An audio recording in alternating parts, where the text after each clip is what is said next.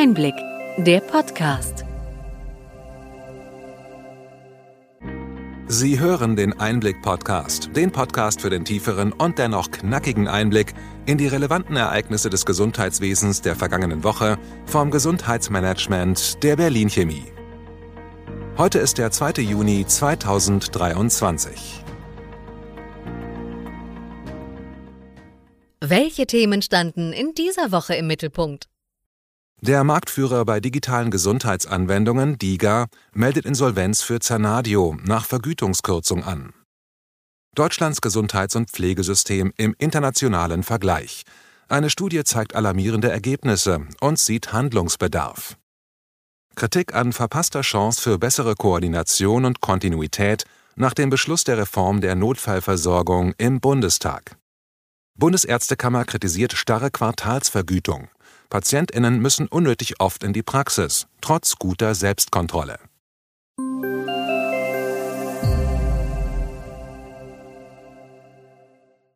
Womit fangen wir heute an?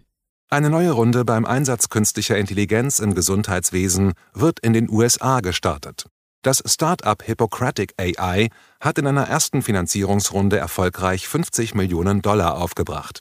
Ziel des Unternehmens ist die Entwicklung eines spezialisierten Large Language Model für medizinische Heilberufler-Bots, ein Ansatz, der dem Personalnotstand entgegenwirken könnte. Diese Bots können unterschiedliche Rollen einnehmen, sei es als Apothekerin, Ernährungsberaterin oder Allgemeinmedizinerin.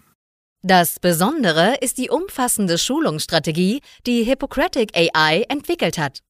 Diese beinhaltet Faktenlernen, Feedback von Fachkräften und empathische Kommunikation. Das Modell von Hippocratic AI hat bereits verschiedene Prüfungen wie das US-Ärzteexamen oder das Pflegeexamen erfolgreich absolviert. Eine beeindruckende Leistung für ein KI-gesteuertes System. Kommen wir von der Zukunft des digitalen Gesundheitswesens zu einem Rückschlag hierzulande. Die ATIR GmbH, der Marktführer für digitale Gesundheitsanwendungen, musste nach einem Schiedsstellenprozess mit dem GKV-Spitzenverband Insolvenz anmelden. Die Vergütung für die digitale Gesundheitsanwendung Zanadio wurde um mehr als die Hälfte reduziert. Das führte zu erheblichen finanziellen Belastungen, da zuvor zu hohe Erstattungen wieder zurückgezahlt werden müssen. Zanadio bietet eine digital gesteuerte Therapie für die Behandlung von Adipositas und hat bisher mehr als 30.000 PatientInnen unterstützt. Die festgelegten Vergütungen für Hersteller digitaler Gesundheitsanwendungen stellen ein Problem dar, da bei den aktuellen Verordnungen und Verkaufszahlen die DIGA wirtschaftlich meist nicht tragfähig sind. Die A-Tier GmbH ist nicht das erste Unternehmen, das Insolvenz anmeldet. Die DIGA-Anbieter ReHappy sowie New Sense Lab mussten ebenfalls aufgeben und befinden sich nach Insolvenz inzwischen in der Liquidation. Der vorläufige Insolvenzverwalter hat bei A-Tier bereits erste Sanierungsmaßnahmen eingeleitet und ist optimistisch, dass das Unternehmen mit Unterstützung eines neuen Investors fortbestehen kann.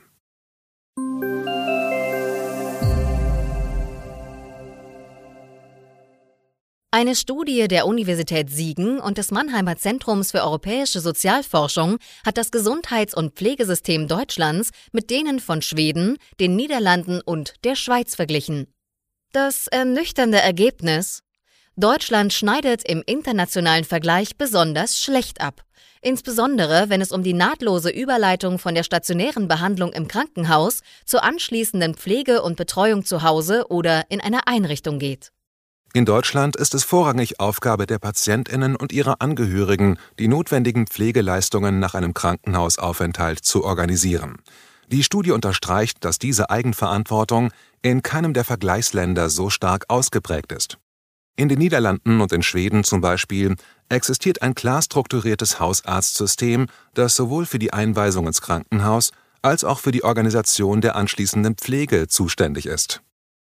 Professor Klaus Wendt, Leiter der Studie, sieht Handlungsbedarf für das deutsche System und empfiehlt den Aufbau größerer Strukturen wie ambulanter medizinischer Versorgungszentren und großer Krankenhauszentren.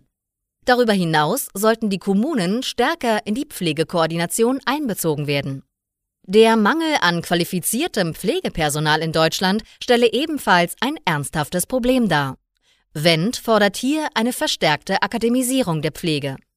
Die geplante Reform der Notfallversorgung in Deutschland könnte einen Wendepunkt darstellen. Sie hat das Potenzial, die Schnittstellenproblematik zwischen dem ambulanten und stationären Sektor zu lösen und könnte eine bessere Koordination und Kontinuität der Versorgung gewährleisten. Die vergangene Woche im Deutschen Bundestag beschlossene Reform der Notfall- und Akutversorgung in Deutschland nimmt dies nicht auf und stößt auf Kritik. Mit dem in geänderter Fassung angenommenen Pflegeunterstützungs- und Entlastungsgesetz kann eine Weiterleitung von Patientinnen aus Notaufnahmen in Vertragsarztpraxen oder medizinische Versorgungszentren nicht mehr geregelt werden. Dr. Dominik von Stillfried, der Vorsitzende des Zentralinstituts für die Kassenärztliche Versorgung ZI, beklagte, diese Änderung werde Verbesserungen in der Akut- und Notfallversorgung behindern. Die Reform sieht vor, dass eine Weiterleitung oder Verweisung nur noch an Notdienstpraxen in oder am jeweiligen Krankenhaus möglich sein soll. Vertragsarztpraxen und MVZ sollen demnach keine direkte Überweisungsstelle mehr für Patienten sein, die in die Notaufnahme eines Krankenhauses gegangen sind und dort nicht als Notfall eingestuft werden. Kritiker bemängeln jedoch, dass dies die Arbeitsbelastung für Ärztinnen erhöhen und ressourcenschonende Lösungen behindern würde. Das eigentliche politische Ziel, Notaufnahmen durch eine bessere Patientensteuerung zu entlasten, werde somit deutlich geschwächt. Der gemeinsame Bundesausschuss GBA arbeitet weiter an einer Richtlinie zur standardisierten und qualifizierten Ersteinschätzung in der Notfallversorgung. Diese soll Anfang Juli verabschiedet werden. Ursprünglich sah der Gesetzesentwurf vor, dass die Patientinnen nach einer qualifizierten Ersteinschätzung je nach Schwere und Dringlichkeit ihrer Erkrankung in die Versorgungsebenen vermittelt werden sollten. Vertragsarztpraxen, integrierte Notfallzentren oder stationäre Notaufnahmen. Ebenfalls in der Kritik stehen die Pläne von Bundesgesundheitsminister Karl Lauterbach zur Bekämpfung von Medikamentenengpässen. Die parlamentarische Opposition äußerte Zweifel an der Wirksamkeit der vorgesehenen Maßnahmen. Georg Kippels von der CDU warnte, dass reine Preisanpassungen nicht ausreichen, um das komplexe Problem zu lösen. Katrin Vogler von der Linkspartei kritisierte, dass die geplante Vergütung für ApothekerInnen, die Ersatzmedikamente besorgen, deren Arbeitsaufwand nicht abdecke. Lauterbach plant unter anderem durch neue Regelungen bei der Preisbildung die Lieferung nach Deutschland attraktiver zu machen und Pharmafirmen zu einer längerfristigen Lagerhaltung zu verpflichten.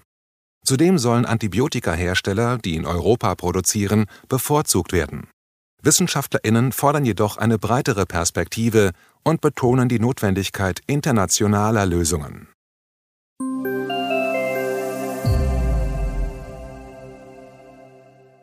Die starre Ausrichtung des Vergütungssystems auf Quartale kritisiert Dr. Klaus Reinhardt, der Präsident der Bundesärztekammer. PatientInnen mit chronischen Erkrankungen wie Bluthochdruck müssten deshalb jedes Quartal in die Praxen kommen, um Folgerezepte zu erhalten. Trotz der Möglichkeit, Wiederholungsrezepte für einen Zeitraum von bis zu einem Jahr zu erteilen, sind Patientinnen deshalb gezwungen, vierteljährlich die Praxis zu besuchen.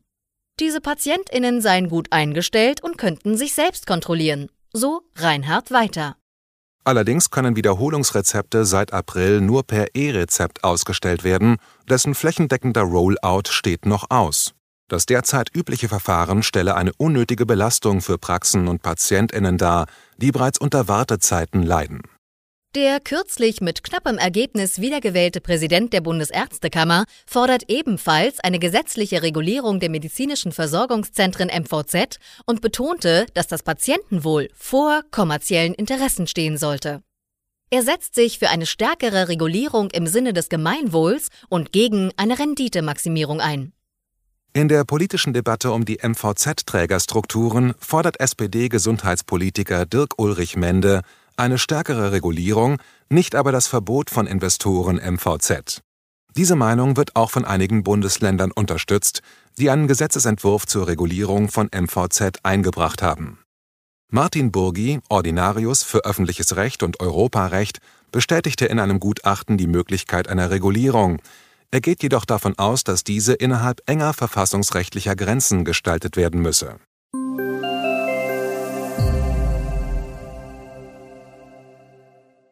In einem Interview mit der Ärztezeitung betonte der FDP-Gesundheitspolitiker Andrew Ullmann die Wichtigkeit der Ärztinnen für eine gute Versorgungsstruktur in Deutschland.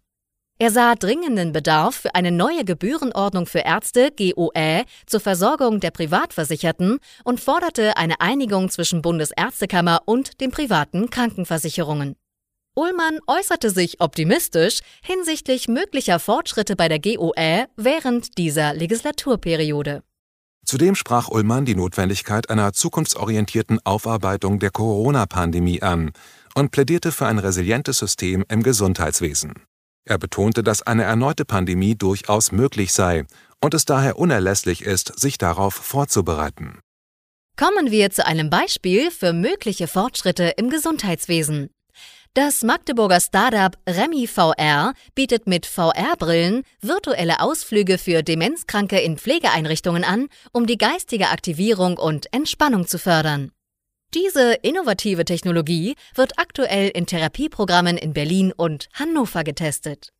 Der Einsatz dieser Technologie kann zur Verbesserung der Konzentration, Aufmerksamkeit und Gedächtnisleistung beitragen, da Patientinnen durch virtuelle Reisen Erinnerungen wachrufen können. Die Deutsche Alzheimer Gesellschaft betont die Bedeutung der Begleitung und Betreuung während der VR-Sessions, um eine sichere und wirkungsvolle Nutzung zu gewährleisten.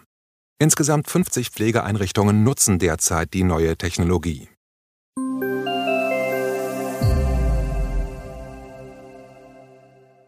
Soweit unser Rückblick.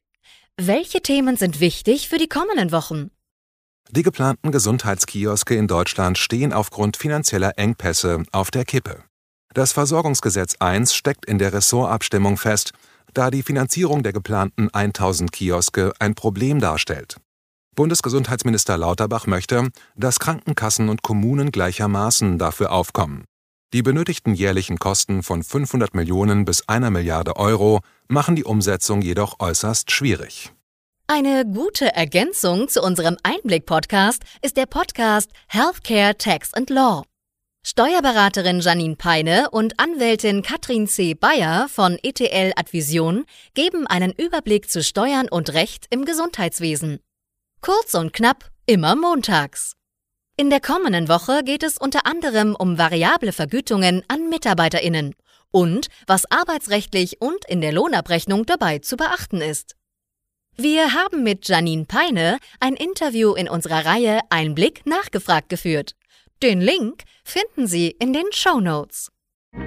Hat Ihnen die breite und bunte Palette an Nachrichten und Informationen gefallen? Gern können Sie unseren Podcast weiterempfehlen.